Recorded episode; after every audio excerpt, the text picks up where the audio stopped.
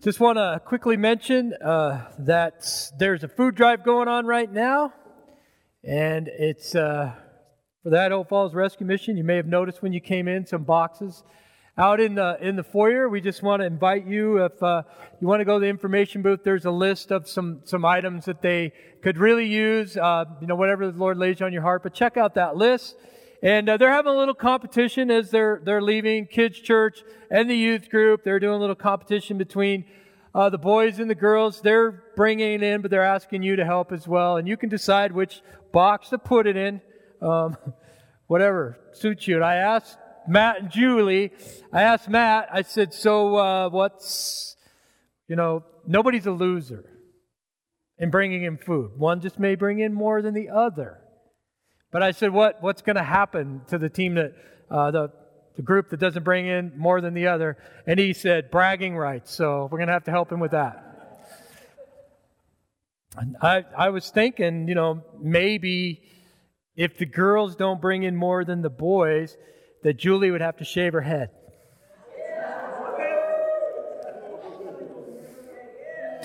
I think Matt's, Matt's going to have to shave his beard. I'm in trouble. Anyway, just wanted to make that announcement, let you know that you, you know, wherever the Lord leads, you can support that. We're going to be doing that for a couple months or a couple weeks. You want to bring that in. And uh, this is, uh, by the way, this is our second week back from our two month sabbatical. Yes. Um, thank you. Thank you for that. Many of you may have noticed Cindy still isn't here. I, I can't find her. She still has a, a bronchial cough and different things, uh, raspy voice. So keep her in your prayers. She wants to be here. Uh, so just keep her in your prayers. Uh, hopefully next week. We thought it was going to happen this week, but just not quite ready. So anyway, that's where she is, just to let you know. Um, today we're going to be reading from Matthew chapter 4 here in uh, just a few minutes as we turn there. If you have your Bible, your app, whatever you use, uh, we'll have it on on the screen behind me as well. So uh, we'll be there shortly.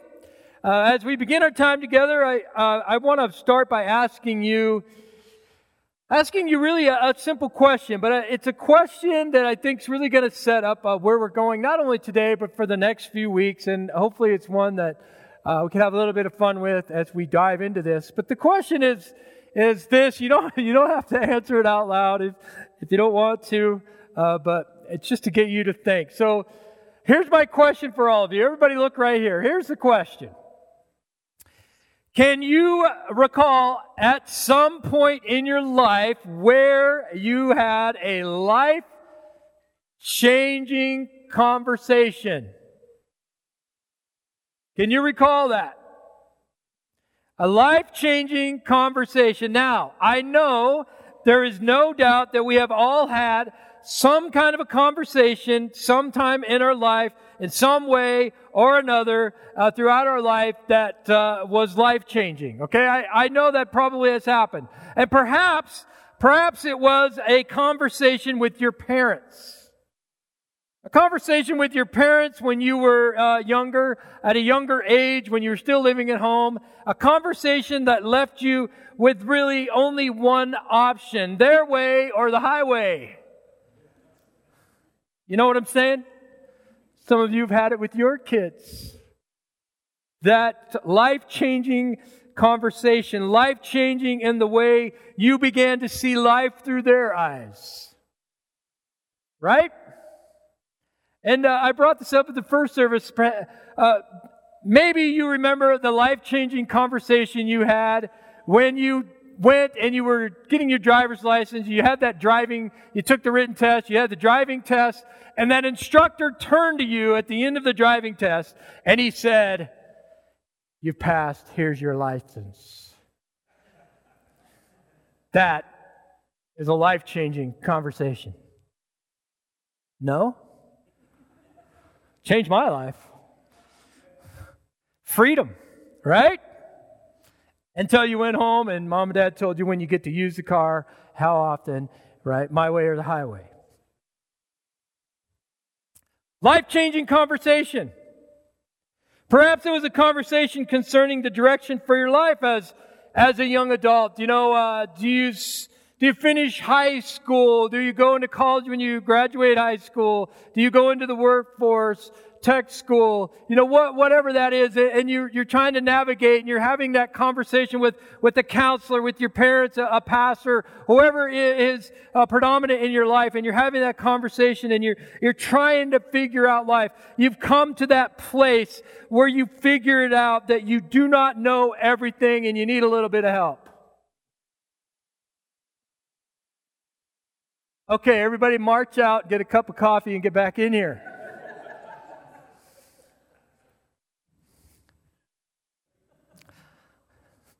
Life changing conversation. Maybe this will get your attention. Perhaps it was a, a conversation you had with the person you were dating at the time. And the conversation turned to marriage. Marriage really isn't life changing, so I guess I can move on. How come I hear the guys laughing more than the girls? Life's life changing conversation. Hey, will you marry me? Get married. You know, guy, the, you know, guy asked. Hopefully, you know, she said yes. If she said no, that's life changing too, right?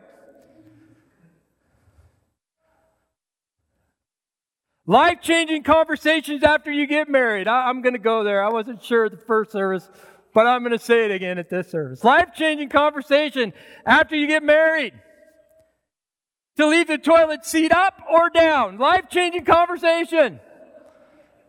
As far as I'm going to go.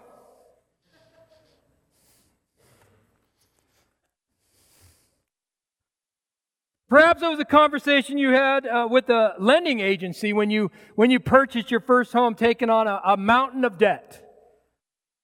Right? You finally did it. You went in, you had that life changing conversation with the lender, everything's worked out. You finally signed it, and you walked out of that place. You know, you got, it. you got your house, whatever, you got a mortgage payment, and you realize, hey, I just signed away 30 years of my life to pay off this or whatever your terms were. Life changing? A little bit? Perhaps it was a conversation you had with a doctor. Good or bad, right? Pregnant, you have an illness, life changing conversation. But I'll, I want to say this I hope, I hope and I pray. The greatest, I already heard somebody say it, the greatest life changing conversation you have had was when you surrendered your life to Jesus. Right? Because that, that life changing conversation with whoever it was that, that was by, by the Holy Spirit that, that led you into the, the sinner's prayer and led you to that place, you know, that God used and, and you had that conversation and you asked the questions and, and you finally felt prompted and you surrendered your life to the Lord. That is by far the biggest life changing conversation any one of us can have. You see, that conversation leads to uh, eternal, an eternal perspective, right? And if you haven't had that conversation, hopefully by the end of today, we'll have it with you. And we'll rejoice with you and we'll celebrate with you the change that Jesus brings in our life. Now, this morning, as I, I mentioned earlier in the other service, uh, you know, throughout the week, you know, obviously I'm, I begin to pray. I'm already praying about next week. I'm praying, and I, the Lord usually leads me into scriptures and what to say or do. I, I want to hear from the Lord each Sunday when I come. You know, I, I don't. I don't want to have a canned sermon that I've done 20 years ago. I don't want, you know, I want it to be fresh. I want it to be something new for me. I want to hear from the Lord. I want to, I want to bring that to you. What is the Lord? I always pray, Lord, what do you want to say to your people today uh, uh on Sunday? Because Lord Jesus, you know I have nothing to say. I don't. I don't. In and of myself, people, I have nothing to say. And this week, I wasn't hearing anything. That happens sometimes. On Friday, I came in and, and just continuing to pray, and then the Lord just began to just really begin to speak with me of the direction we're going to go. And I'm excited to announce the beginning of a series the Lord has really put on my heart, and it's simply uh, called this Life Changing Conversations. Life changing conversations. Now, this is a series designed to look at life changing conversation Jesus had, that Jesus had throughout the Gospels, conversations he had, and how they apply to us today. Life changing conversations that Jesus had and how they apply to us. Lord, I just come to you right now and pray that you would calm our hearts, our minds. Lord, open us up to receive what the Holy Spirit has through your living, breathing, active Word of God. I pray that you would just speak through me. Lord, that you and you alone would be glorified in this place. I thank you for our time together. ask your blessing upon it in Jesus' wonderful name. Amen. Okay, so we are going to be in Matthew chapter 4. We'll be in verse 1 in just a few minutes, but I, I want to go back into Matthew chapter 3, just a, a, few verses to set up our text to make sure we're all uh, understanding what's going on as we dive into Matthew chapter 4. At the end of Matthew chapter 3, we see Jesus begin to step out into his ministry that he was called to do, right? We, we know that we have earlier accounts, we have the birth of Jesus, right? He born uh, of a virgin. He was a baby born in, in a in a stable. Right? We we have that. We have a little few snapshots of of him being raised in the Bible. Uh, you know that we get an account of that. But here in Matthew chapter uh, three, at the end of Matthew chapter three, Jesus begins. He, he's at the age of thirty. Jesus begins his earthly ministry. Okay, we're going to read that and how it begins, and that's going to dive us and roll us right into chapter 4. So verses 13 through 17. It says, Then Jesus came from Galilee to the Jordan, the Jordan River, to be baptized, and that word baptized means to be immersed by John, John the Baptist. If you back up into uh, Matthew chapter 3, verse 11, it says that John, this is interesting, that John the Baptist, uh, Baptist was baptizing people for repentance. So here's a little caveat for you this morning, a little something to think about. Why would Jesus, or did Jesus need to repent of sin and be baptized to be immersed by John the Baptist? No. John the Baptist was baptizing in water. He's baptizing uh, Jews. Up to this point, uh, the Jewish people were baptizing Gentiles that came, those are non Jews, that came, uh, that wanted to come into Judaism. So they baptized them with water to show their conversion. And, uh, and also, there was just the whole ceremonial cleaning that the Jews went through. But here, John the Baptist, Baptist is baptizing people into repentance, even Jewish people. And the, the, religious leaders of the day were always challenging, why are you, why are these, these are Jews, why are you baptizing them? Because they recognize they needed to turn from their sin in their life. And John, who is John the Baptist? He prepares the way for the Lord. And what did Jesus begin to preach? He began to preach uh, repentance. That's the first verse. It's interesting. Well, let's read into why. But John, John, so Jesus comes to him to be, to be immersed by John in the Jordan River. But John tried to deter him, saying, I need to be, because John knew who he was, I need to be baptized, I need to be, be immersed by you, and, and do you come to me? He didn't want to do it. He's like, look, I, you, you need to baptize me. And Jesus replied, let it be so. It is proper for us to do this to fulfill all righteousness.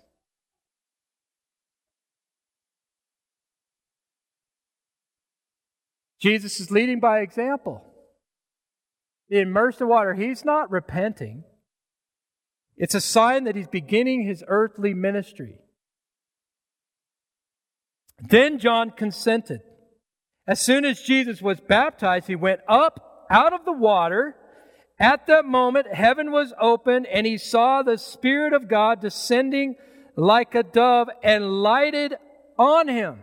Not landed, lighted. So a spirit, a spirit like a dove comes, a, a light lights up, something happens, right? And a heaven opens up. No big deal. And then the cherry on top, and a voice from heaven said, This is my son, whom I love, with whom I am well pleased.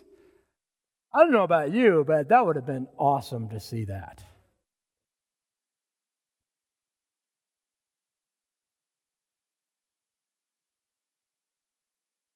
Now, that is definitely a life changing conversation Jesus had with John the Baptist. It was short and to the point. Not me, Jesus. Yes, you, John. Okay.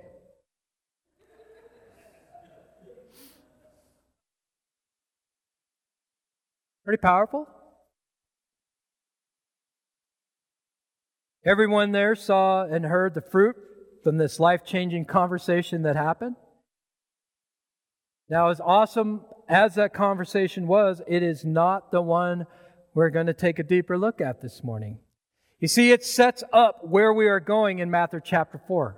So let's turn there now. now Matthew chapter 4, verses 1 through 11. I'm going to read through it. Hold your Bibles open if you want to, because we're going to kind of dissect it a little bit here in a few minutes.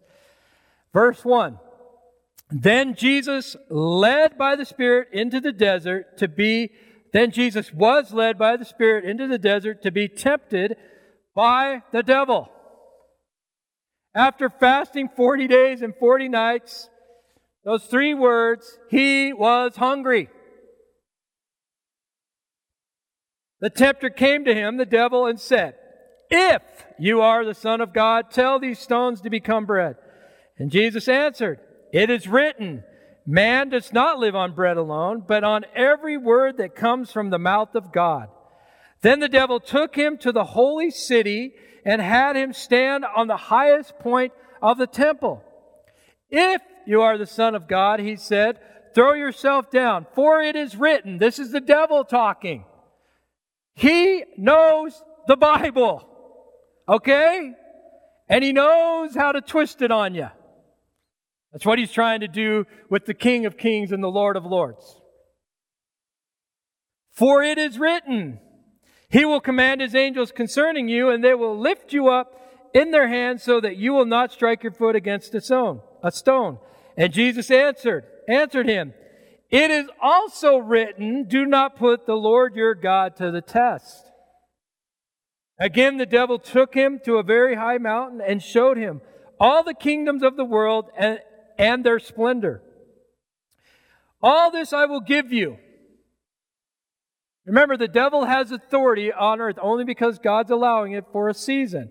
All this I will give you, he said, if you will bow down and worship me. And Jesus said to him, Away from me, Satan. For it is written, Worship the Lord your God and serve him alone. Then the devil left him, and the angels came and attended him, attended Jesus, not the devil.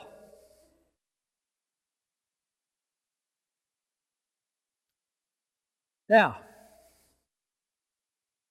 nobody in this building and those watching on social media deals with any kind of temptation, right?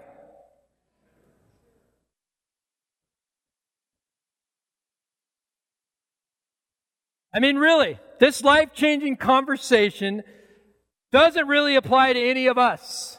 We don't have an enemy who is prowling around seeking who he can devour. Not, not us.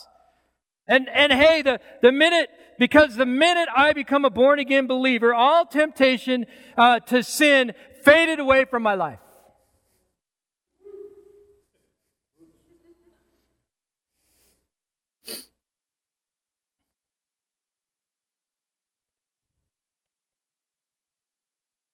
We all know that's not true. It's not true. You see, the Bible doesn't teach that.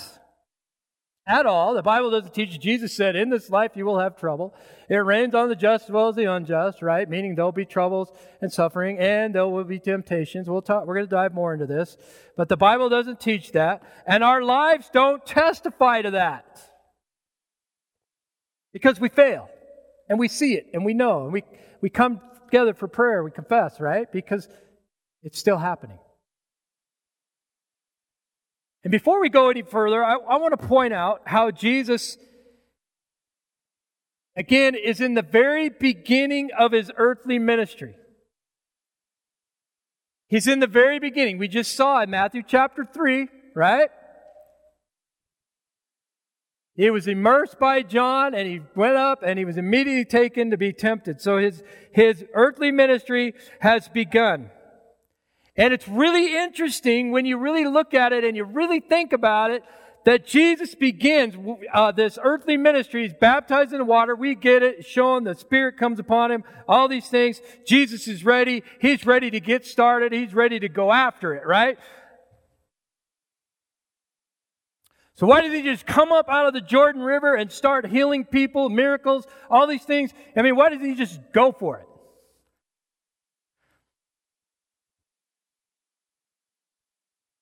Comes up out of the water and immediately is taken out into the desert where he's by himself in a desolate place. And for 40 days, he doesn't eat or drink. Do any of you guys find that kind of interesting that that happens first?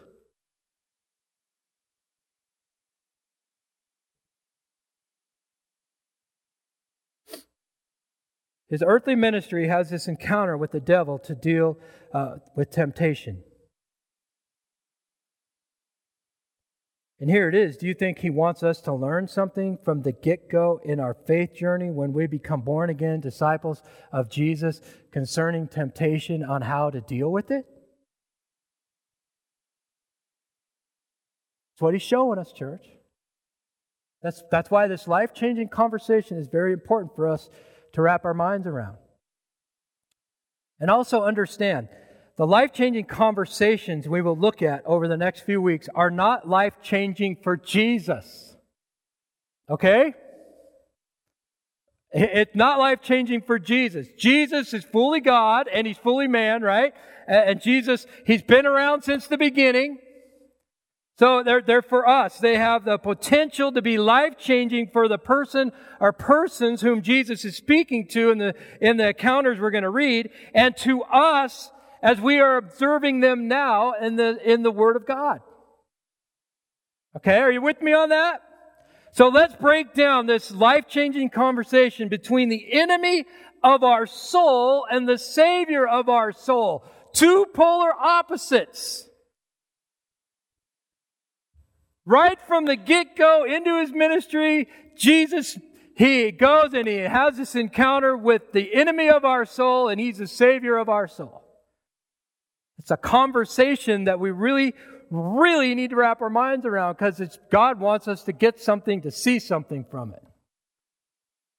So let's start, let's look over Matthew chapter 4, verses 1 and 2. Let me, let me read, I'll, I'll read it again just in case you missed how it read. Then Jesus was led by the Spirit to Fantasy Island where he held, where he would sip beverages with little umbrellas in them, eating all he desired at the 24-7 food buffet.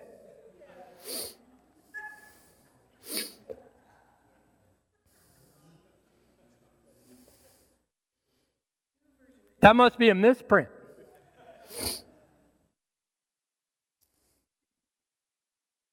That's not what it says, right? Then Jesus was led by the Spirit into the desert. That's not dessert, by the way. Into the desert. Jesus was led by the Spirit into the desert to be tempted by the devil. He went into the desert with that sole purpose, you guys. He didn't say he went into the desert to meander and have some shenanigans and play around and goof off and then, you know, he may meet the devil and be tempted. No, he went to the desert with the purpose to be tempted. And don't forget that. It's not so much for his benefit, church, it's for us. With the purpose to be tempted as a man and to make it even worse, he was hungry.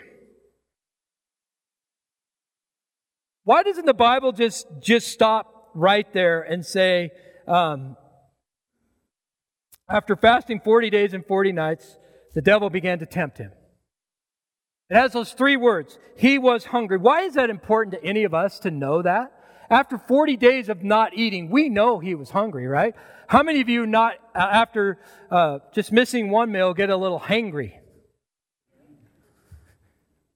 You guys know that word, right? Hangry, that's a word. Trust me, I know it's a word. You don't eat, people around you know that you're hangry. You need to eat. The sugar levels need to come back up. Why would, why would God want in His Word of God those three words? He was hungry. You always, I always read that and you kind of you kind of laugh and you say, "Well, you think? Of course he was hungry." But see, God wants us to know he was hungry. Why? Because God wants to reaffirm to us that he was, that Jesus was a man, that he was human. And just like you and I, when we miss a meal, Jesus is at 40 days now. He was hungry. Why is that important? Because God wants us to know that he was in a weakened state in his flesh. He was vulnerable. So it wasn't like he was on Fantasy Island and he was eating and everything was great and he was just ready to go and the enemy comes at him and he's got no problem. He's vulnerable. He's weak. He's hungry. He's no doubt he's probably tired. Any of you that have ever fasted, you know how draining it is on you. Here he is. He's isolated. He's in the desert. It's desolate. God wants us to really understand that's where Jesus is. And here's another question. Why didn't Jesus come up out of the water after his baptism and just step into the, into the side, so to speak, and let this temptation happen? You know, why? Why did, was it really, really necessary to go out into the desert and fast for 40 days to be tempted? Was it really not? Why didn't, hey, Jesus, come up out of the water. Uh, you know, we're by the Jordan River. The devil's over here. Let's just get this over. He's going to tempt you with a couple of things. Was it really necessary for, for Jesus to, to fast, to be isolated, to go out in the desert, and to be hungry?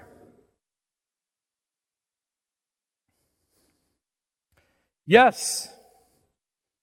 Listen to Hebrews chapter 4, verses 14 and 15. It says, Therefore, since we have a great high priest, we're talking about Jesus, who has gone through the heavens, he's from heaven, he's God in the flesh, Jesus, the Son of God, let us hold firmly to the faith we profess. For we do not have a high priest who is unable to sympathize with our weaknesses. Do you get it? But we have one who has been tempted in every way just as we are, yet was without sin.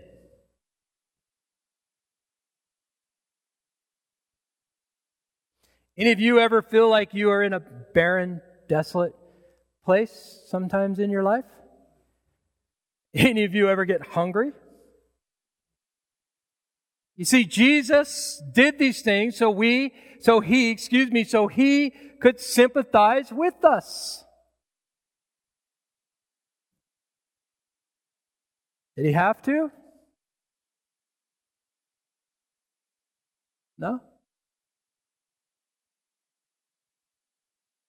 You see, this shows us he is not out of touch with us. He's not out of touch with his creation. He's not out of touch with humanity, that he sympathizes with us. He understands what we go through in life because he willingly went through it himself. Are you thankful for that? He understands. You see, and the devil understands that we in our flesh, as he was seeing Jesus in his weakened state, that we in our flesh are weak.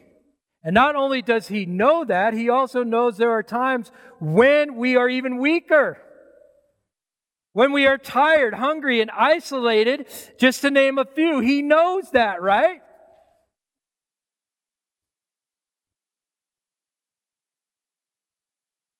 Think of Tyler just uh, uh, not too long ago. I know that he was in some intense college courses, and he was telling me how much he had to read and all the things he had to do, and the fatigue and the tired and all that stuff. I don't know why I'm picking on you, brother. I'm sorry. But here's the deal. When we get like that, right? Isn't it easier? We're weak, we're vulnerable, we're at that place. The devil sees those, those times in our life.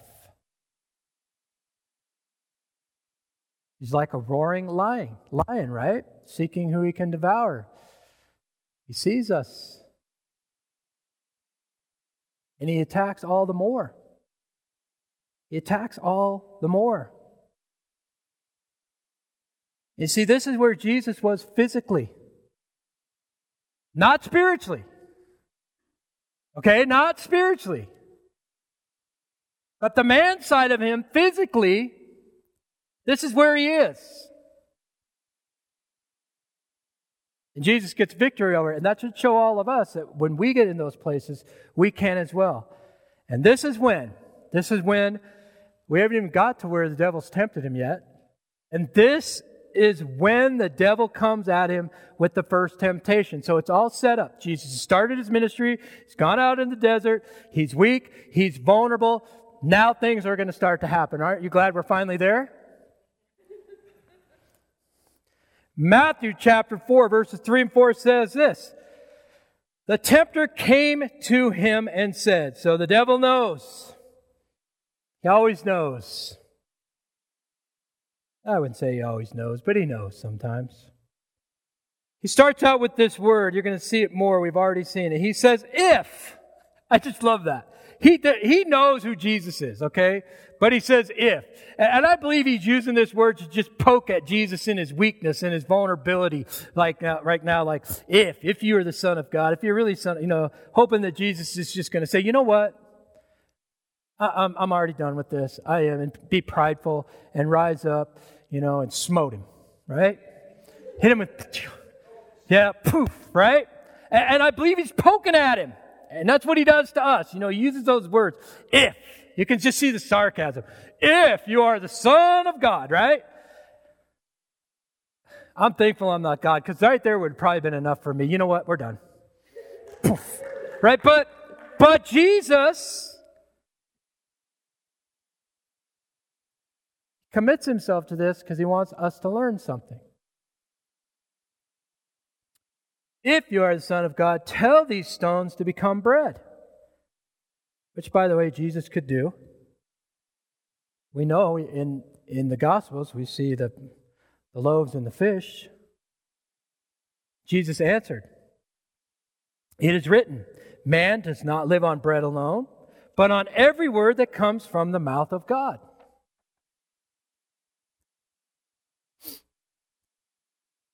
So the devil's first attempt was to, was intended to lead Jesus to disobey the Father out of his physical need.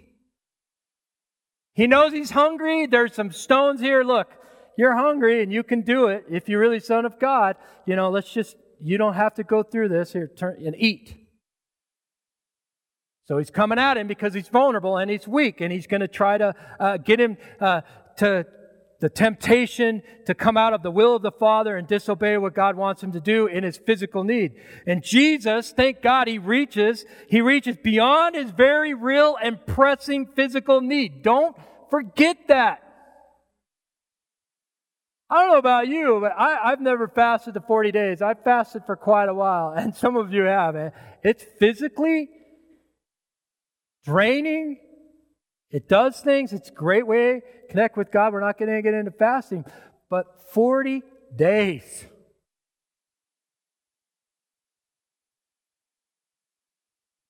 So it's very real and it's a pressing physical need um, to remind the devil and us that we are not to allow our flesh to override our commitment to God's will. And Jesus does it by quoting from the book of Deuteronomy. It is written, the Word of God sustains us. It is eternal. And that's what Jesus wants us to learn here. We, we don't have to surrender to, to the physical needs. And, and the enemy tries to do it all the time, doesn't he? Hebrews chapter 4, verse 12 and 13, it says this For the Word of God is living and active. I pray your Bible doesn't have dust on it, church, because this is living and active.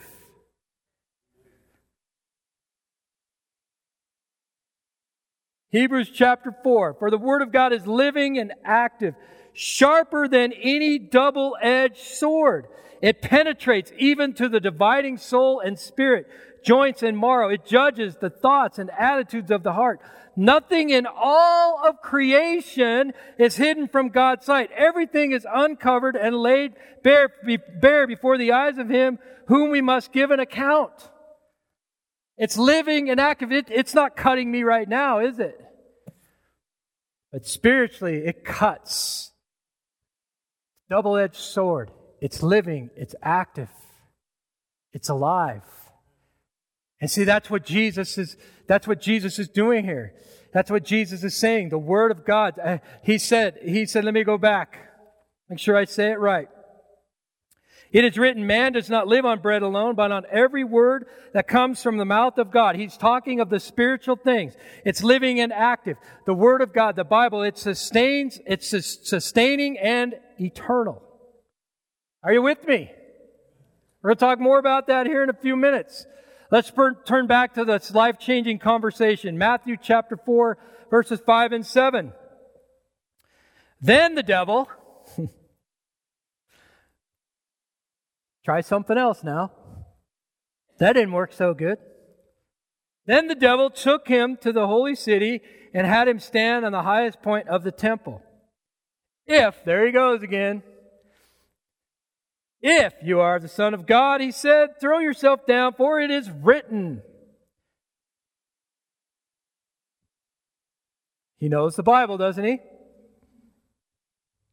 For it is written, He will command His angels concerning you, and they will lift you up in their hands, so that you will not strike your foot against a stone. Verse 7 Jesus answered him, it is also written, Do not put the Lord your God to the test. Wow. Once again, the devil is pursuing the fact that Jesus is, is a man and, in, and he's in this physical body and he's very vulnerable. And he's basically, basically saying, if, if you are really God's son and he loves you, how could he let you suffer like this? Now, he never says that to any of us, right? You're, you're co heir of the kingdom. You're the apple of God's eye, right? You're a born again disciple of Jesus. You see, the enemy is trying to put doubt.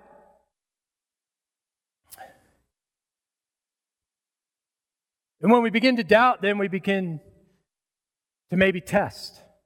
Because we're doubting, we begin to maybe test. So, Jesus, you know, you don't really have to suffer like this. Angels will come. Does he ever do that to us? Why is this happening to me? I thought God loved me. Why is this happening? You know, I don't know why. All I know is we kind of get into that place where we stand firm in our faith and say, Lord, I am a child. I am your child. I'm standing in my faith. I don't understand. I know someday when I get to heaven, I'm going to understand. I'm going to do my best to face this. Lord, I'm not going to doubt. I'm not going to test you. I know that you're going to see me through. I know maybe I'm going to use my situation to help somebody else through. Lord, help me stay faithful and strong, not to test you or doubt what you're doing in my life.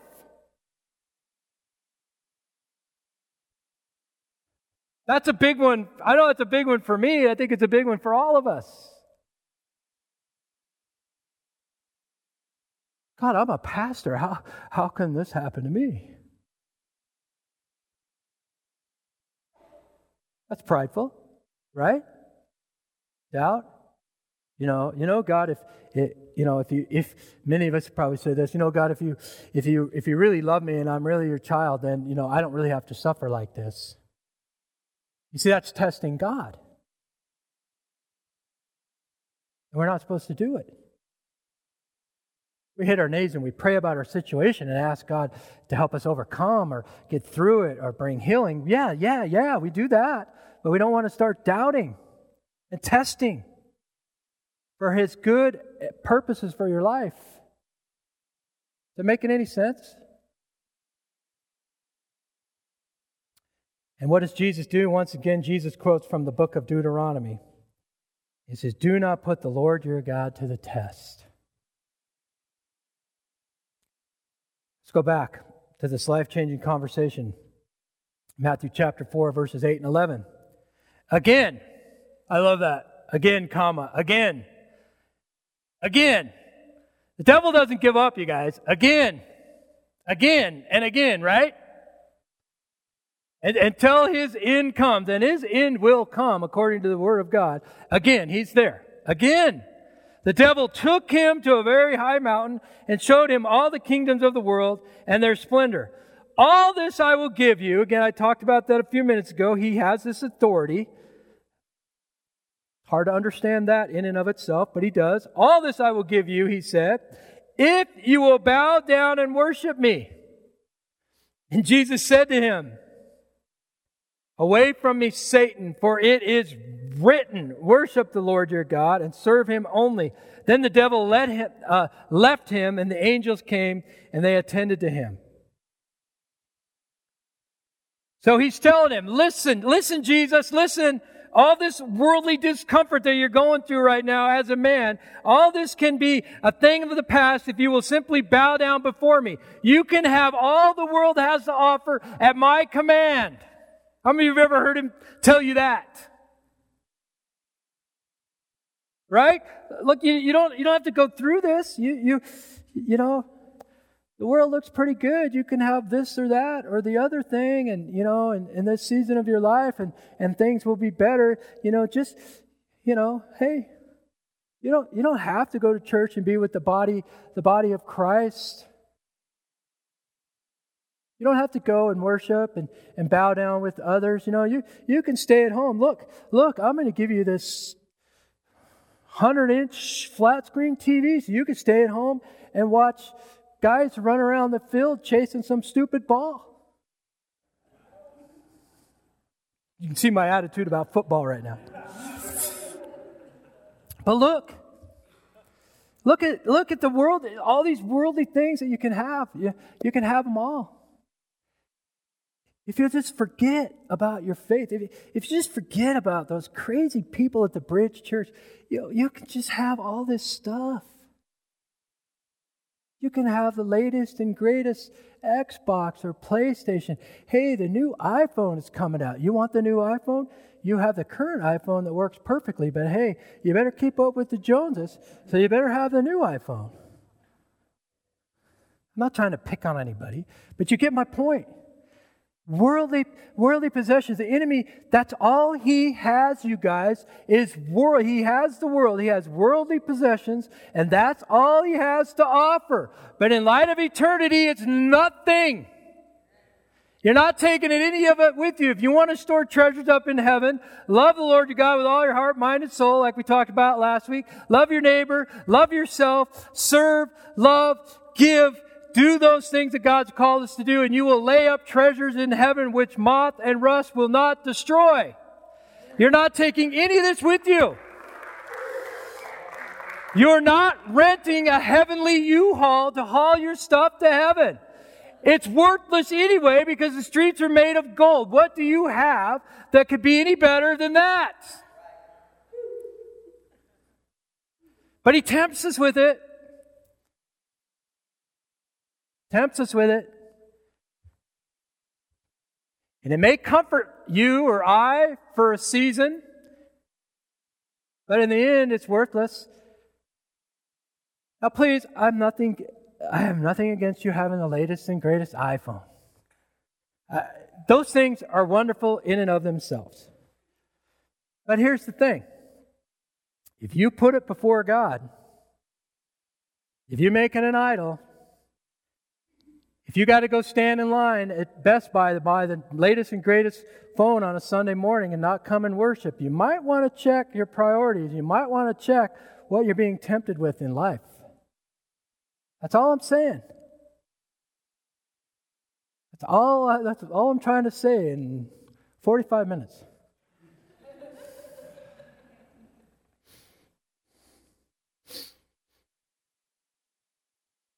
So he challenges him with all this worldly stuff. If you bow down before me, you can have it all. And again, once again, Jesus uses the Word of God in this life changing conversation for believers everywhere, right? And we find it in Deuteronomy chapter 6:13, fear the Lord your God. Fear the Lord your God. Serve him only and take your oaths in his name.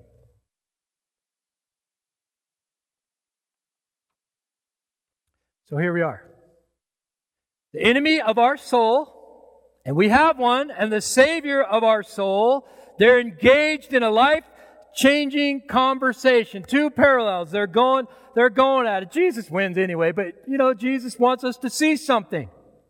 A conversation that truly benefits born again believers. The devil, the devil wasn't changed. We don't see him falling on his knees and repenting. Oh Lord, I, I wow, I used to be in heaven. The angel of light challenged you, and Lord, I, am changed because of this encounter we had. It doesn't change him, does it? It doesn't change him. He's still doing the same old things he's been doing. Only it's intensifying now. We see in our day, but it will come to an end.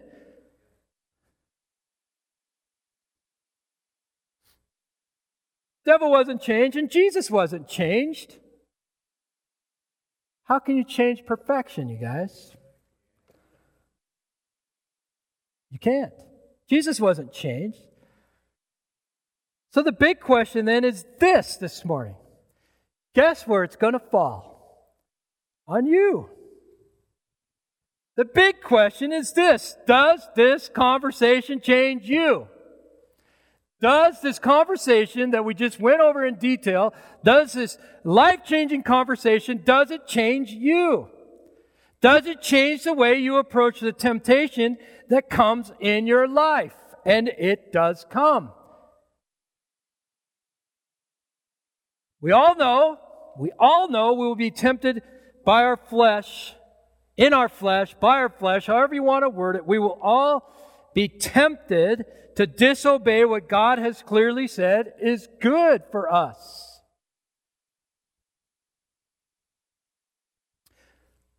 Well, Pastor Jay, I know God said it's good, but you Christians just don't have any fun because, you know, you guys have heard me say that before.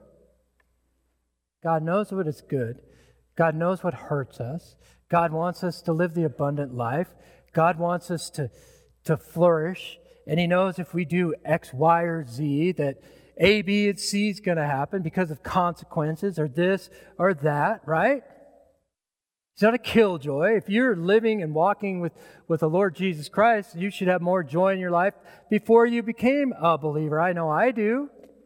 Anybody that knew me back in the old man days knows that to be true. Don't let the world tell you any different.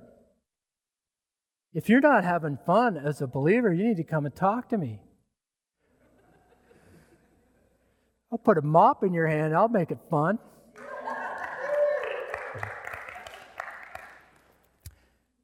Your faith journey should be fun. Yes, there's ups and downs. Yes, there's challenges. Yes, it rains on the just and the unjust. Jesus said, In this life there will be trouble. Yes, yes, yes. But it's better with Him than it was without Him. Your eternal reward is much better. It doesn't make any sense not to accept Him as your Lord and Savior. But we know why people don't. They're either blinded, they don't want to, whatever the case may be, which is a whole other sermon. You see, we will all be tempted by our flesh to disobey what God clearly says is good. The Spirit and the desires of the flesh are in turmoil. They're at constant battle with each other. Can I get an amen? Right? Temptation to give into our flesh is real. Listen to James chapter 1. It says this in verses 13 and 15. When tempted, doesn't say if, and you might be, it says when tempted, no one should say, You can't blame it on God, you guys. That's what James is telling us as he's inspired by the Holy Spirit. No one should say, God is tempting me. For God cannot be tempted by evil, nor does he tempt anyone. But each one is tempted when, this is our personal responsibility, but each one is tempted when, by his own evil desires, which is in us, our flesh, he is dragged away and enticed. Then, after desire has conceived, it gives birth to sin. Just because you're tempted doesn't mean you've sinned, okay? Jesus was tempted and he didn't sin.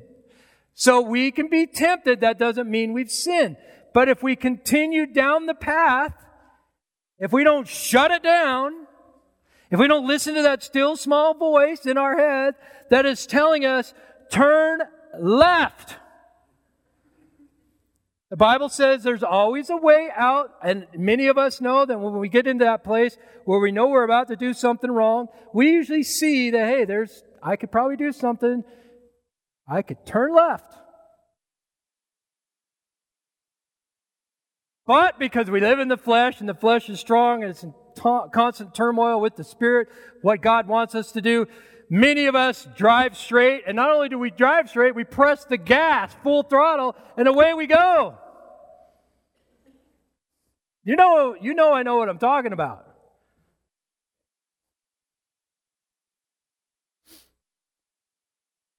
Then after desire has conceived, it gives birth to sin. So instead of turning left, the desire is there. We, we had a way out, but we went forward and we sinned. And sin, when it is full grown, gives birth to death. What does that mean? That means that we continue in our sin. Uh, you know, we may repent and come back. God forgives. Praise the Lord. Praise the Lord for His grace and mercy, right? Because we all fail. We get it. You know, we get in that place. Hopefully, in your faith journey, your walk with your walk with God, hopefully, you're not committing the same sins you did in the beginning of your faith journey, because God is growing you. You're you're giving into the Holy Spirit. You're growing, and, and you're not perfect, but you're dealing with things. You're repenting. But there are some people we know that don't ever take their foot off the gas and they keep going straight. And their attitude is, God has to forgive me.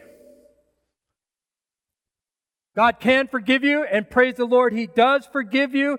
But the Bible clearly says that when it is full grown, it gives birth to death. So if we come to that place where our hearts become so hard that we no longer desire to repent and confess, because we really like the way we're living. It wasn't that you didn't know the Lord. It clearly says that if you don't turn, if you don't let God work in your life, that you will die spiritually. Let's don't sugarcoat it. Grace is awesome. Grace is great. But if we come to a place where we grieve the Holy Spirit, the unforgivable sin, but the Holy Spirit keeps speaking to us and we keep turning away and we finally just say, I'm not going to change, He turns away from us. He doesn't give up, but He turns away. I know some of you disagree with that.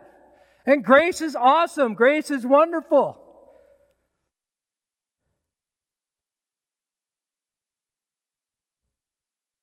Clearly says, the Bible says, that's a whole other message. I, I really didn't want to go there, but I did. And to make matters worse, the devil seeks those who are weakened with fatigue, hunger, discouragement, etc., and it becomes the perfect storm, doesn't it?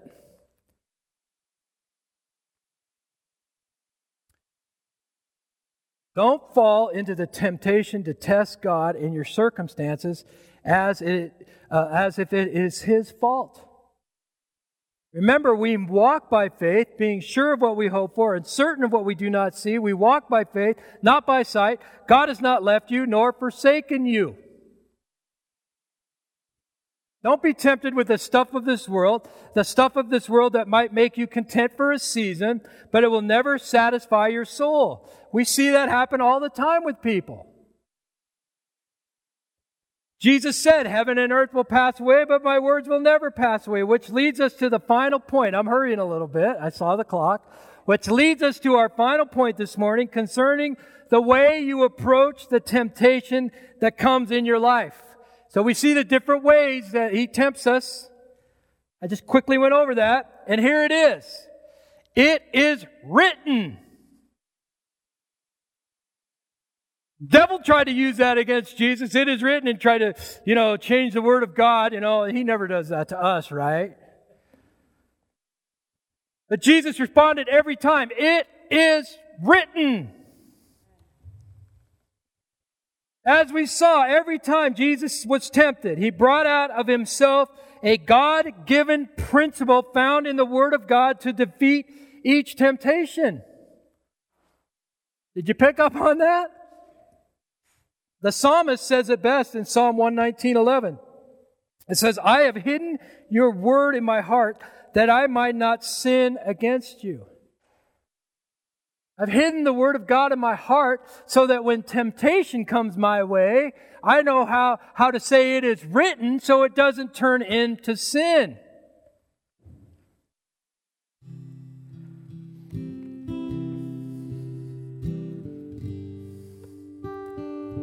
We all need to study and know God's love letter to us, the Bible. His living, breathing, active words that will enable us to have victory over temptation when it comes.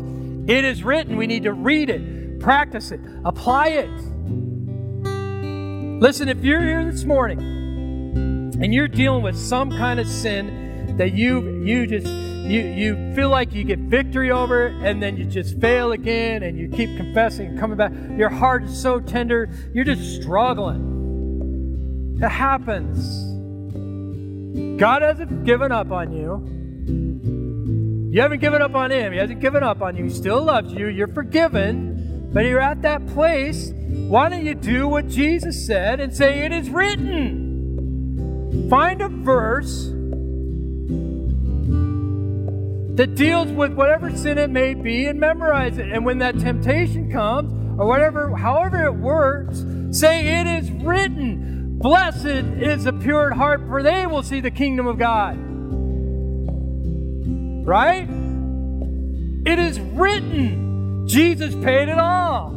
If you can't remember anything or, or you can't remember scripture, remember that. We're going to sing this song in a minute. Say that it is written. Jesus paid it all. I am forgiven. Forgiven. Help me, Jesus, overcome this temptation. Help me have victory over my flesh, whatever it is. You get my point? If Jesus did it in this, this uh, conversation, this life changing conversation that he wants us to see, how many of you think we should do it? How come my hands the only went up?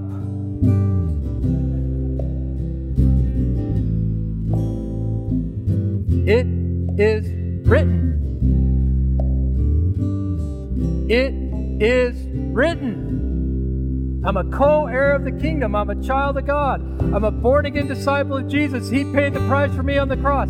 It is written. Satan, please, or not please, but Satan, you must flee. If we use the word of God, he will flee from our presence. The word of God says that. Did you know that? It is written. It is written to confess our sins one to another so you can be healed. Maybe you just need to confess something. It is written. That takes the power out of it. It is written. Please stand with me. I want to sing this song